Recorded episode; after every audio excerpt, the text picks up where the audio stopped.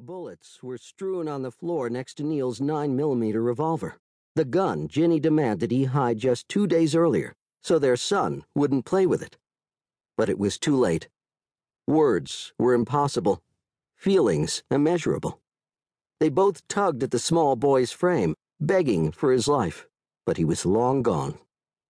And so began the longest day of their lives. Introduction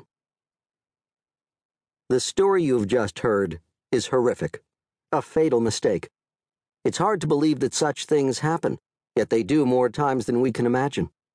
I have chosen this particular story because, although it is not the typical situation in which parents lose a child, it is one that has always stayed with me.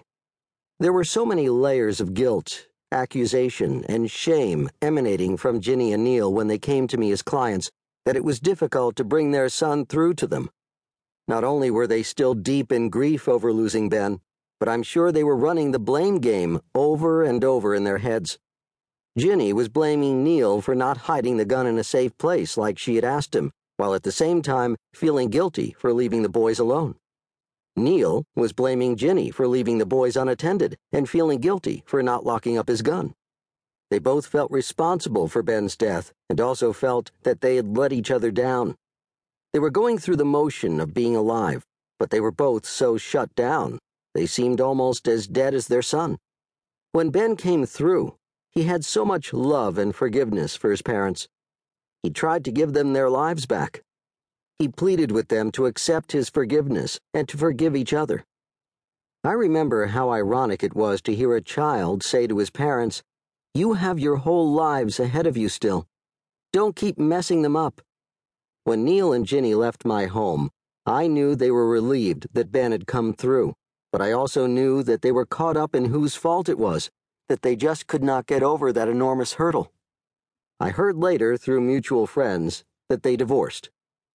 It saddened me that the love and forgiveness that Ben had demonstrated from the other side wasn't enough to keep his parents together.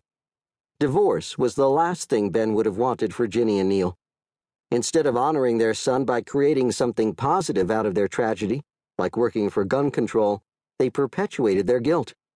They missed an opportunity to turn their mistake into a gift to the world by possibly stopping a similar tragedy from befalling another family.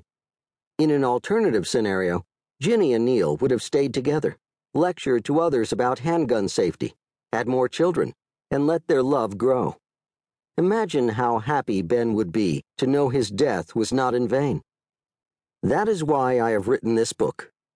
I have learned a lot from the other side about how to live life, and I am continually amazed by what the spirit world has to say. Over the past 25 years, I have shared spirit stories through my books and demonstrations, but I am often disappointed that a spirit's advice goes unheeded. People are usually amazed when I get evidential details, like a name or death scenario, correct. But when a spirit offers guidance, its counsel frequently falls on deaf ears. You see, when people shed their physical bodies at death, their spiritual selves see life from a whole new perspective. It's as if they've had LASIK surgery. They can finally do without their glasses and can see more clearly. Spirits understand why certain situations had to happen.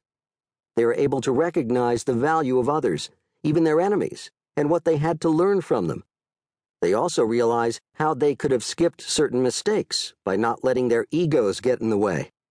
After crossing into the light, spirits are eager to share their newfound knowledge with the living.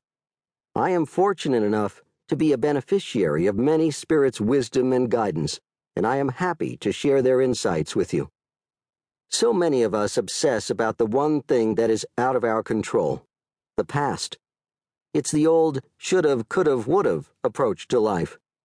We have regrets about our jobs, our family, our money, our decisions, and our happiness. The only power we have is in the now, and our now affects our future. We have become a society with less self responsibility and more blame. When something goes wrong, we seek others, or God, to blame for our misfortune. When a tragedy occurs, we become angry and guilt ridden instead of seeing the opportunity to create good from it. We replay emotional.